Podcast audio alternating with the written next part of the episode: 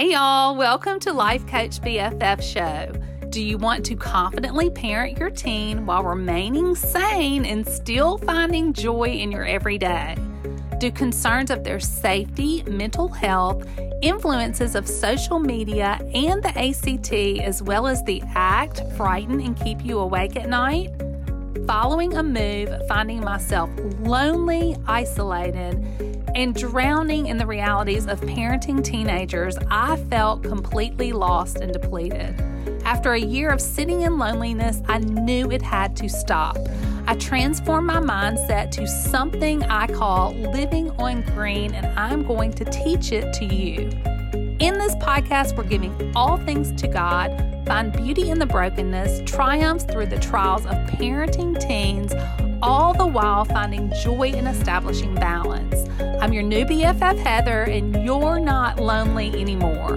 We're in this together. Get your Axe spray out, pick up those dirty gym socks, put your lip gloss on, and let's do this.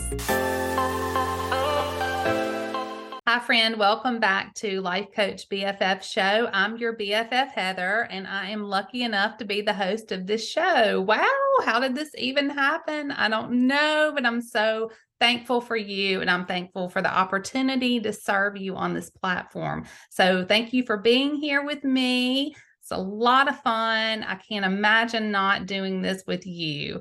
And today, guess who else we're doing this with? We are going to have a conversation with Jeremy Walker and his lovely bride, Caroline. He is a pro baseball player. He's going to give us all the facts about what we can do to best support our teen or our child who has aspirations to be a pro athlete or even a college athlete. So that's full of wisdom, advice coming from Jeremy and also from Caroline. So I can't wait to share this with you. And before we do that, I want to thank you so much, all of you who have purchased my new book, Keep It Simple, Sarah.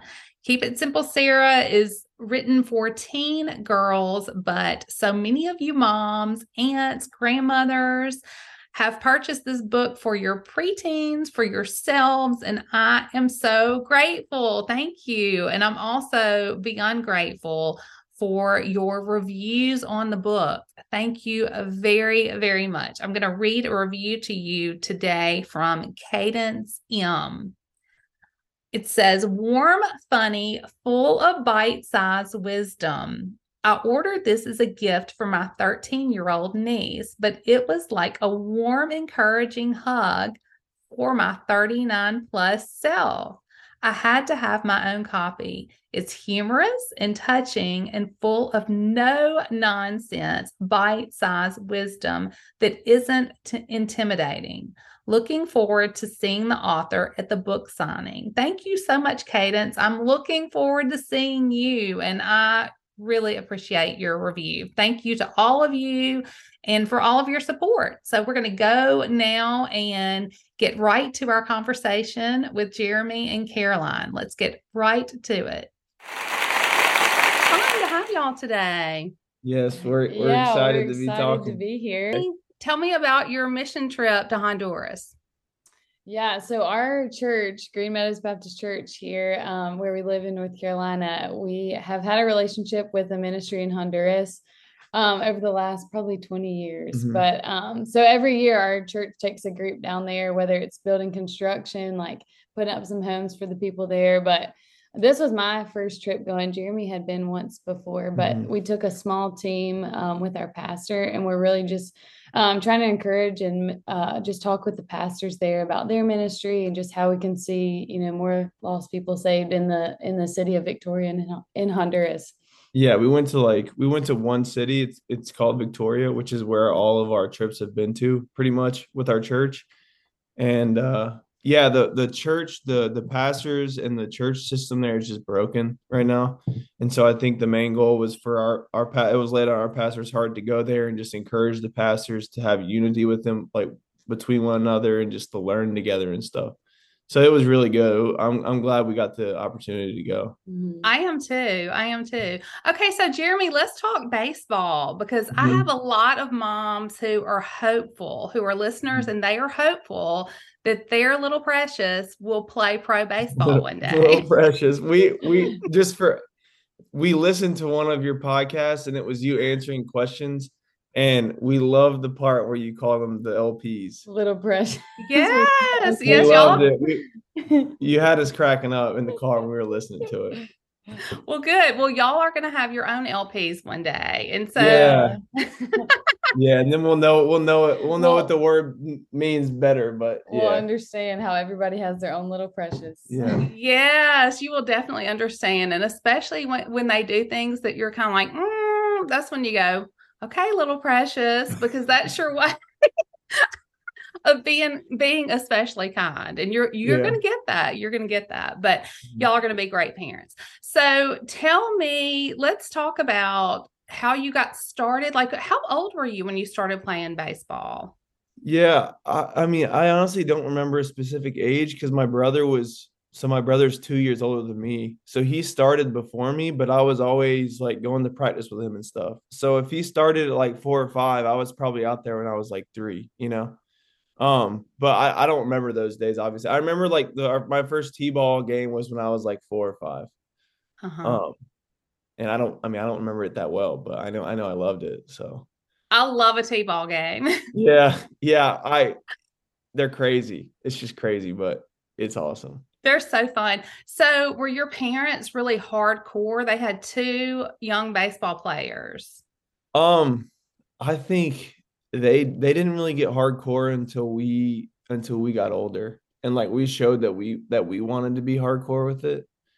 And I think I don't know, one thing I'm seeing now is that the parents want it more than the kids. Yes. And that's not good, you know. I think, like what you're saying, you and Jacob showed your dedication to it, and that you were serious, and that, you know, y'all took the lead, and then your parents supported you in that. And yeah, and they were hard on us. My dad was especially hard on us when it came to playing, because I mean, he wanted us to be the best we could be, you know, but he never made it a thing where like you have to play baseball. There's no choice if you're not playing. Right. And I think us having that freedom, I mean, there would be times when. I mean, I've told this story before. We would go off. We would play tournaments on the weekends, like on Saturdays and Sundays. And a lot of the kids growing up now start way earlier than we did playing tournaments. But we would go play a tournament. We'd be gone all day. And we get back on a Sunday night at 6:00, and we go out in the backyard and play more. You know, like it wasn't like a thing where we were being forced to play. We just loved it. Yeah. And I think my parents realized that. And my parents put us in the best like they gave us opportunities to see that like love grow, you know? But it never felt forced at all. Okay. Not like Tiger Woods' dad. No. And they always, I mean, our priorities in life were, you know, our like our faith. That was number one. Like there was no question in that. And then school and then sports. And sometimes school and sports got, for me, a little bit jumbled, because I loved it so much more. And my brother was very smart, so like I think they saw that growing up too, but I just had a special, like I was good growing up. Like I just had an ability, you know, and I'm thankful for that. But I think that my parents saw that and they realized that I was good at it. So well, and that's such a confidence boost for a young person. I mean, I can remember, this sounds so silly, but I can remember, Caroline's already laughing. I can remember being able to do back handsprings and back flips, and I cheered. And like, I don't know, it was just a huge confidence boost when people would get excited and ask me to tumble. It was It really, I think it helps your self-esteem as a young person to work hard and excel at something. And I think there has to be I just feel like nowadays parents think that their child is the best at everything. Yes. And I think that's okay to a point where like you want to build up your children and you want them to know that you're there to support them and stuff. But like my parents never told me I was the best.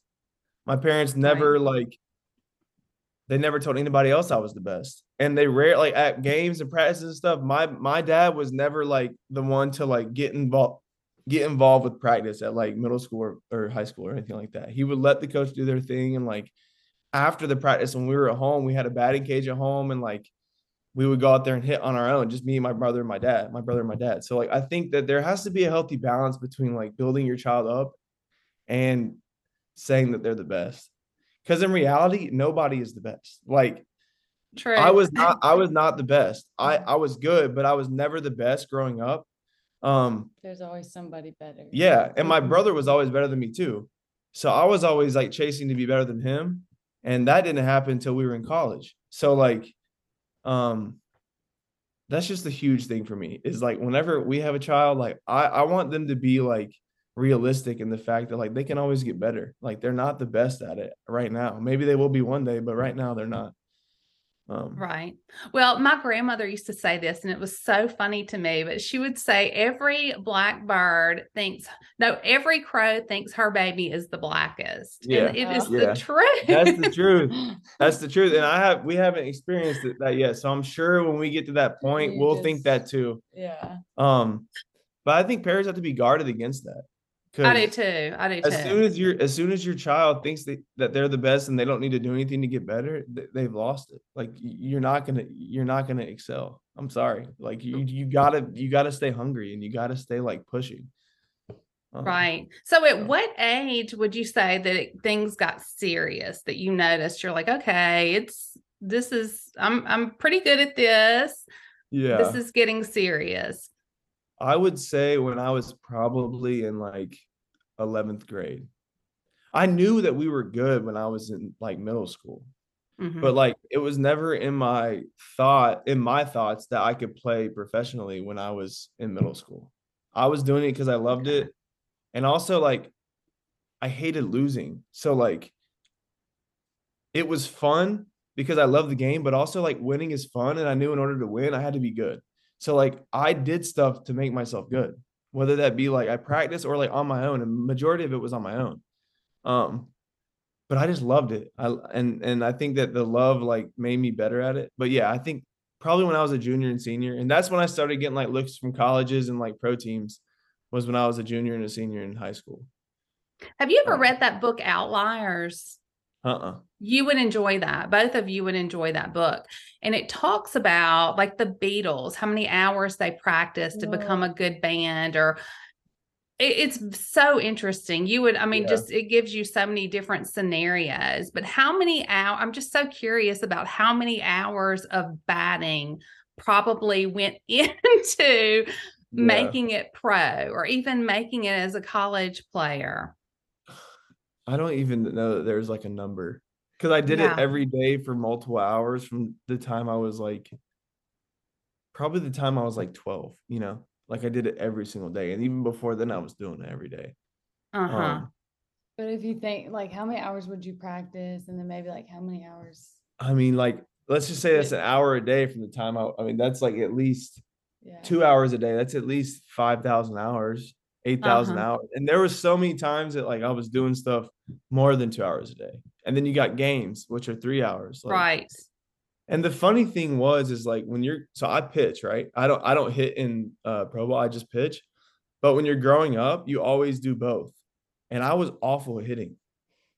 I was not a good hitter growing up. And like, that's how people think you're good if you can hit good. So growing up, I was never good. I could always throw and like I could always do stuff like on the baseball field, but I was never the best hitter, and my brother was. So until I got to be a junior or senior, we didn't realize that like pitching could get me. I could get paid just pitching, you know? Right. So when I was a junior and a senior, especially, I started just pitching. And that's when people say, okay, this guy's actually really good at pitching. Only, you know? But yeah, it was crazy growing up. So I'm so curious about this, Jeremy. Did your parents hire coaches, private coaches for you? This is oh, wait.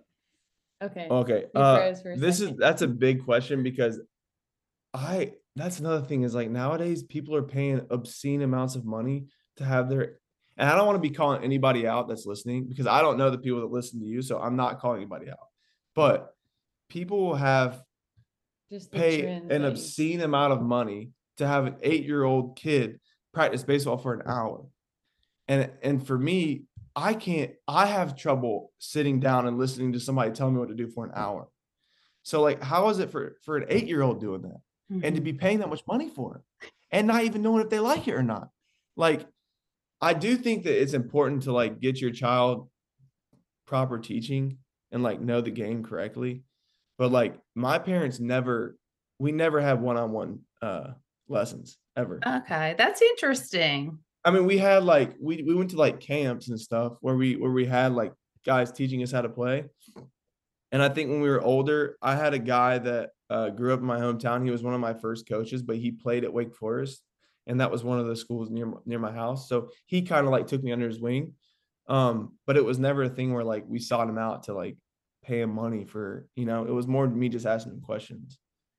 Yes. And the reason I ask is I moved to Tennessee, to Memphis from a small Mississippi town where our younger two are boys, and they always had so many playmates when we lived in Mississippi, but we moved to Memphis, and it was difficult when we moved here to find playmates because these kids are so scheduled with private coaching. Yeah. I've never seen anything like it. Well, and I think that the reason I got to where I am now is because my brother he was older than me. He was bigger than me. He was advanced my entire life to me in every aspect, like every sport, school, everything. So like I was always trying to be as good as him, and we could do stuff just me and him. Like he could throw me a ball and I could hit it, or I could throw to him catching. Like we didn't have to have somebody else helping us. And a lot of the ways that, I mean, I remember, and I've told people this, and I know for a fact it's true. We would go out to a field, and he would have a bat and a ball, and I would be out in the field, and he would just hit it to me. I would catch it, and I would throw it back, and we would do that for hours. And I know that's why I got good at throwing, and he got good at hitting, because that's all that we did growing up. And I think that's the main thing. Like, if I was telling any parent like how to get their kid the best opportunity, like, if they love it and they want to get better at it, like they'll do it, you know? Mm-hmm. Like, right. And it's hard for a parent to hear, because if their kid's not doing it, you want that for them. And I think there's certain things you can do to like make them love it more. And I don't know what those things are specifically. We'll just allow them the space to have an afternoon to like choose if they want to work on it. Yeah. Yeah. Yeah. So you played in college. Mm-hmm. You got a full ride, I'm assuming, mm-hmm. which is every parent's dream. It's my dream at my house. Yes. I know it's my husband's dream. So you got a full ride to what school? I went to Gardner Webb University, which is really small. It's D1, but it's very small. I got a lot of it paid for, which was very, very big. But I remember going into that process because there was a couple schools, like I know Duke University was thinking about offering, and like High Point University and a bunch of schools that were closer to where I am. But we would have to pay more money. Mm-hmm. And my parents never told me I couldn't go to those schools because they had to pay. But I knew like they had given me all these opportunities growing up. So I wanted to make it easier on them. So like I went into it. I wanted to have school paid for. That way they wouldn't have to worry about it. And that way, like, I wouldn't have to worry about loans, all that stuff. And also my brother went there. So I was able to keep going to school with him. So like, that was one of the main selling points of that school. 1 year before Jeremy. Yeah. He was 1 year above me. Okay. So he went in like 2013, and then I went in 2014. And did y'all meet in college? Did you and Caroline meet in college? No. No, so we're both from here in Davie County, and our families actually both went to Green Meadows, our church that we spoke about in the beginning, when we were younger. And I just can remember kind of just seeing Jeremy around church. He's a couple years older than me, and just kind of having that crush on him, like, oh, he's so cute. And then, you know, this is probably like where I'm in middle school, and then, you know, time goes on, and then we reconnected after my freshman year of college. I went to NC State, and then from there we started dating again. But we first met when we were younger and then reconnected when we were older. Mm-hmm. That's so nice. Okay, so let's talk graduation. Yeah. So you graduated from college. When did pro baseball come into play? So it's all right. It's funny. So I only went to college for 3 years, and then I got drafted by the Braves, which that was after my third year. So I hadn't graduated yet when I got drafted. Wow. Yeah. So then I had the opportunity to stay in school or go play, and I wanted to go play, and like the situation was right. So I went and played, and that was in 2016 that started. And so a bunch of people don't know like the way that minor league baseball works, but there's like 7 levels, right? And so like if the top level is like the MLB, like Atlanta Braves, the bottom level is like rookie ball. So it's your first level. So you have to go up 7 levels, right? And sometimes it takes a year to go up each level. Which everybody's different. Some people will start on 3, some people will start on 2, like wherever it is. But yeah, I started on level 1 in 2016. And then for my first 3 years, I went up 1 level each year, right? And then my 4th year, I was on like level 4, which is AA. It's actually in Mississippi. Braves. Yeah. And then that year I had a really good year, and they put me to the big leagues that year. So that was in 2019. Yeah, it was crazy. It feels like a long time ago, but. Well, what was that like? I mean, tell us. I can't even imagine. It was crazy. Because here's the thing. I didn't think it was when I was in high school, I wanted to play in the big leagues, but like it wasn't it was just like a dream, you know what I'm saying? Like there was no like path forward. It was just like a far off dream, and like I was just going to keep doing what I loved, and if stuff happened, it would happen. But then when I got to college, like I started to see, like I would watch games on TV and think like I can do that, you know? Like I wasn't just as good then, but I thought I could be as good. And then when I got drafted, I was like, okay, like that's my goal, is to get there. So for like 3 years prior of me getting called up, like that was my goal. Like I was 100% going to get there, because that's just the way that my mind works. Like if it's a goal, I'm going to get there. So honestly, when I got called up, like, yeah, it was a dream come true. But at that point, it was a goal for me. Like I was achieving a goal. I don't know if that makes sense, but like I had a plan put forward to get me there, and I got there.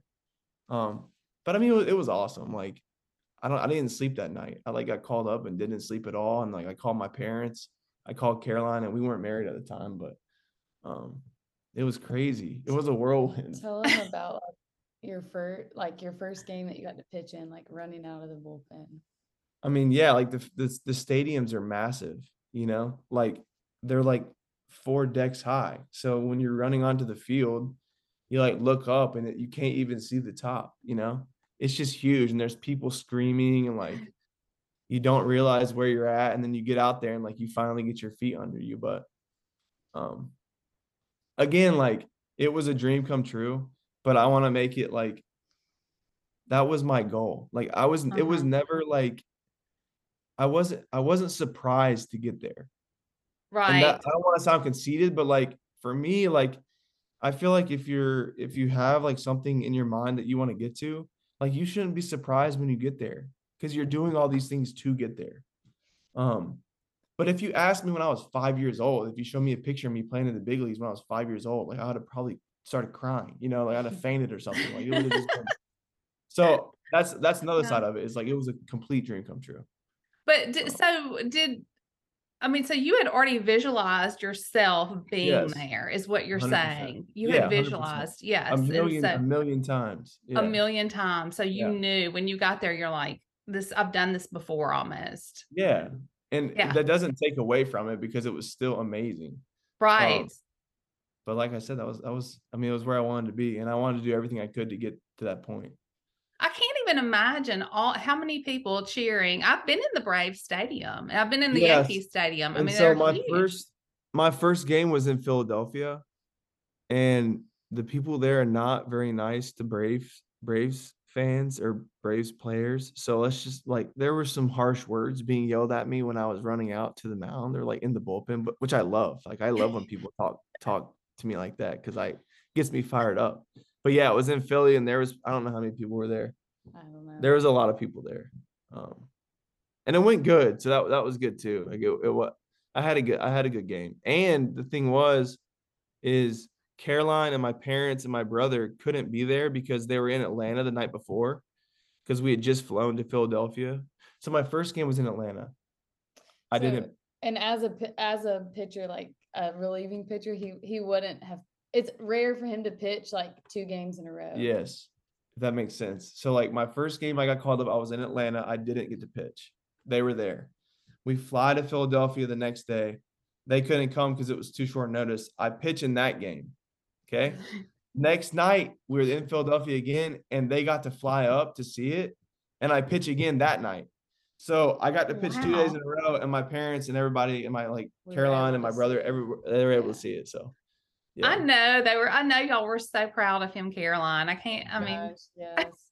I can remember sitting, I guess we were on the third baseline, and then it's like late in the game. I think the Braves were ahead. Mm-hmm. So Jeremy was able to come in. A lot of people had left the stadium, but I can remember he's coming in and like all of us are cheering for him. And the people in front of us are like, do y'all know this pitcher or something? Yeah. And we're like, yes, we do. Yeah. We're his family. We're just so proud of him. And again, just such a surreal experience to like see him out there, you know? Yes. Yes. Okay. So what's going on now? Tell me, you went from the Braves, you got traded. What's going on now? Yes. So right now I'm a free agent. Okay. So that means I'll have the opportunity to sign with, and it's funny because actually 2 days ago was the first day that teams could contact my agent. And so my agent is telling me the teams that have been contacting him. And so we'll get to choose what team I'll go to next year. And honestly, we don't know yet. The offers aren't like final, so we don't know where I'll go. But yeah, I'm just working out right now. Another thing is like, I was only in the big leagues with the Braves for half a year. I want to say that too. Like I'm not like where I want to be. I want to be up there all the time, you know? And so I got hurt after half a year with the Braves in 2019. I had a shoulder issue. So I was out for 2020 and 2021, all of COVID and everything. I was not playing. And then I signed with the Giants, the San Francisco Giants, got traded to the Tampa Bay Rays.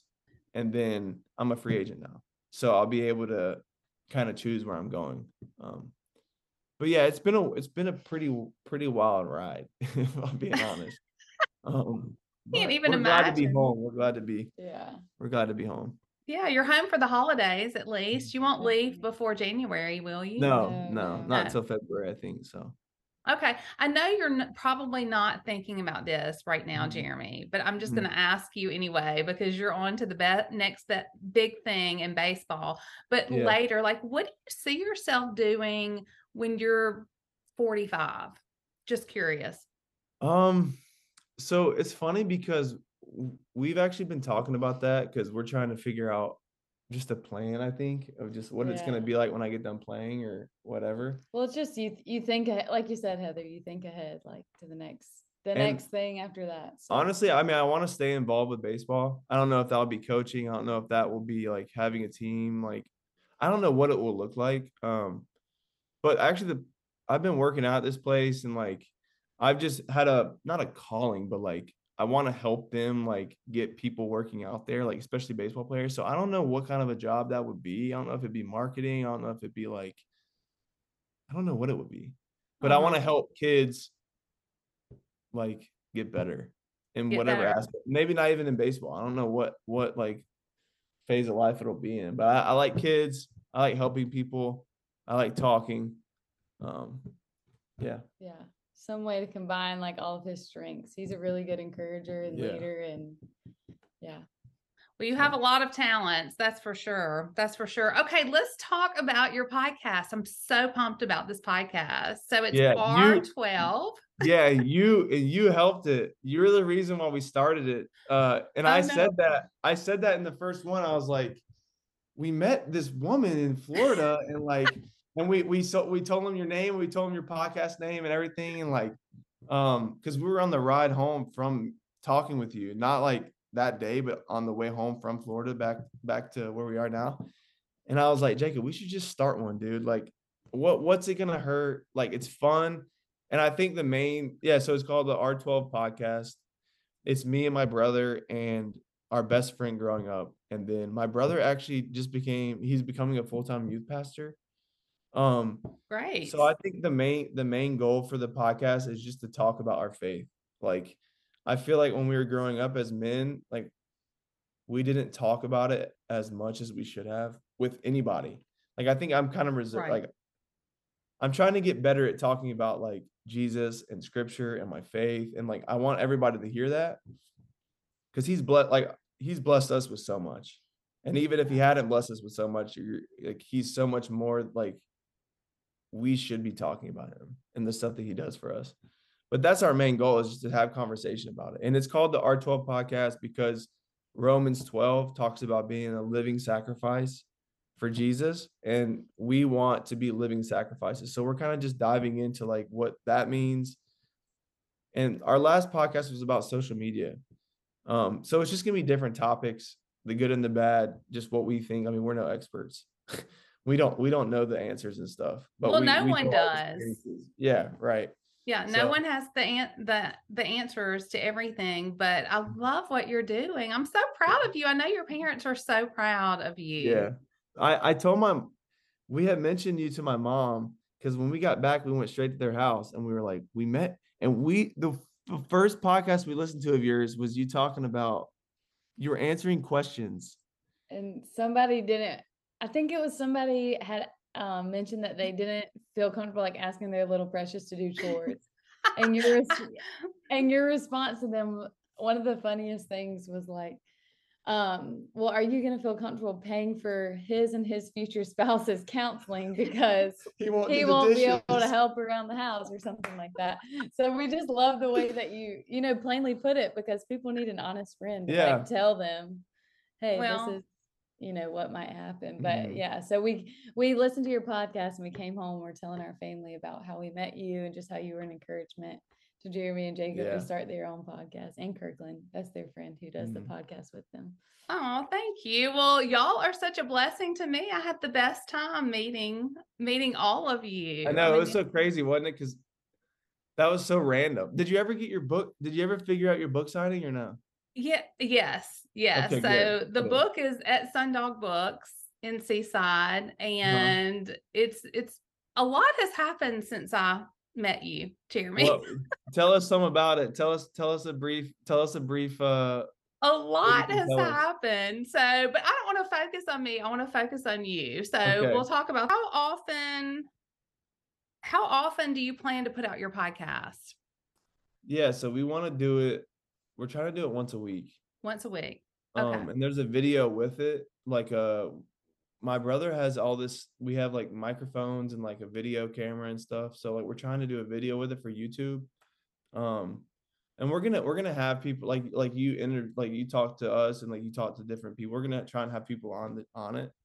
But honestly, I told them I'm doing it more for like me than I am anybody else. Cause like I love accountability. I love relying on somebody else and like having like unity and like fellowship with other, like, they're my brothers, but they're also like my spiritual brothers, and I think that's so important for Christians, is like having fellowship, like not being on your own, like talking to other believers, because you learn when you talk, you learn from other believers, like it's so big. So I think for me, I'm doing it just for me. Like I want to learn, and I want to learn from them, and whoever wants to be a part of that watching, I'd love for them to be a part of it. But I'm excited for it. Well, I'm excited for you. And community is so important, and supporting one another. Mm-hmm. People right now have never been lonelier than they are today. Yes. They have never, and we need each other. Yeah. We all feel like we're so in control, and we're not. We're not in control. God positions us exactly where he needs us. Right. With me. And if I can say just one thing to like, I want to make, like, I'm not a parent.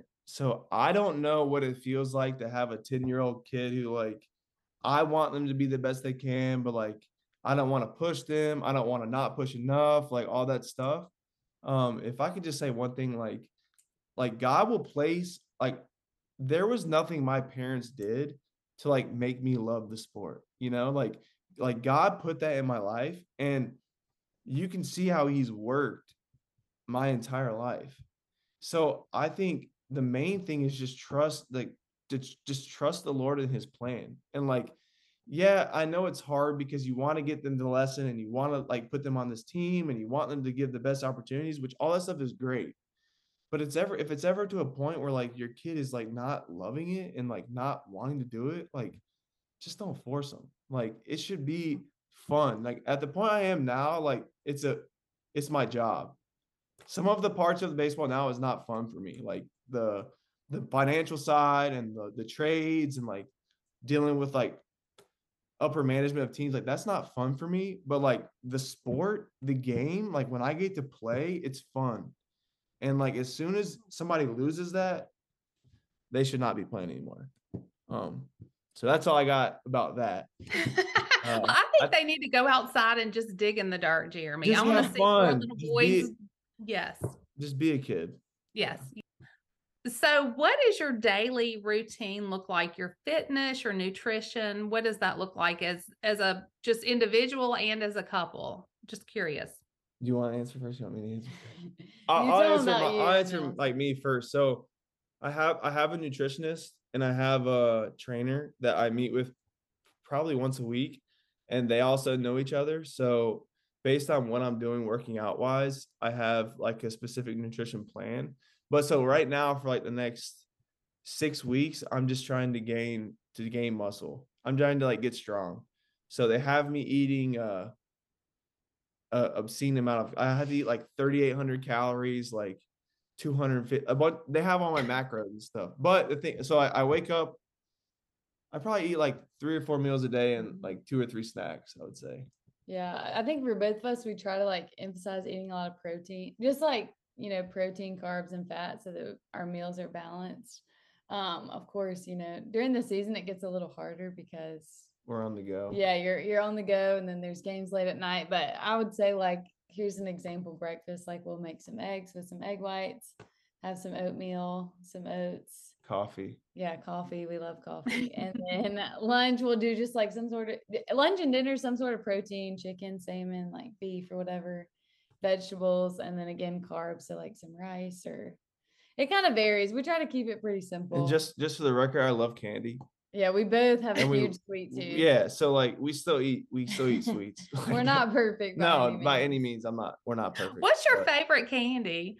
Oh my God, I like this. I like Sour Patch Kids. I like Reese cups. I like. You love M&Ms. I love M&Ms. Jeremy, my favorite peanut M&Ms. Dude, yeah, I need to send you a clip because my first interview I did in Philadelphia on TV was, they asked me what the coolest thing about being called up was, and I said on our plane ride we had like 4 different types of M&Ms, and I said that on TV. So I need to send you that clip because you would like that. So then after that, everyone that knew him was like sending him M&Ms. They're sending me M&Ms. They had M&Ms with my name written on them, with Braves written on them. Like it was crazy. Yeah. I hope they don't ever do that for me. I don't think there's any worry of that. I'm not going to be a Braves player, but that would definitely be my downfall. We still eat sweets. I think it's a balance, you know, because we're both really active and we love being active at the same time. Like we want to keep it a balance. Yeah. So. Yeah. Yes. Well, thank y'all so much. I've enjoyed this. I can't tell you how much I've enjoyed this time with y'all. Thank you. Thank you for having us. Yeah. I'm glad we could do it. Thanks again for tuning in. If you enjoyed this episode or have benefited in any way, please go to Apple Podcasts, leave a review. It would mean the world to me. Also, take a moment and be sure and subscribe because we have a lot of exciting events coming up and you are not going to want to miss out on anything. Come say hello on social media. Stop by Instagram. It's at LifeCoachBFF. Facebook at Life Coach BFF, and also we have started a small private group full of lovely women like you. It's called We Are Your BFFs. Come join. We'd love to have you. Can't wait to see you again next time. This is your BFF Heather from Life Coach BFF Show.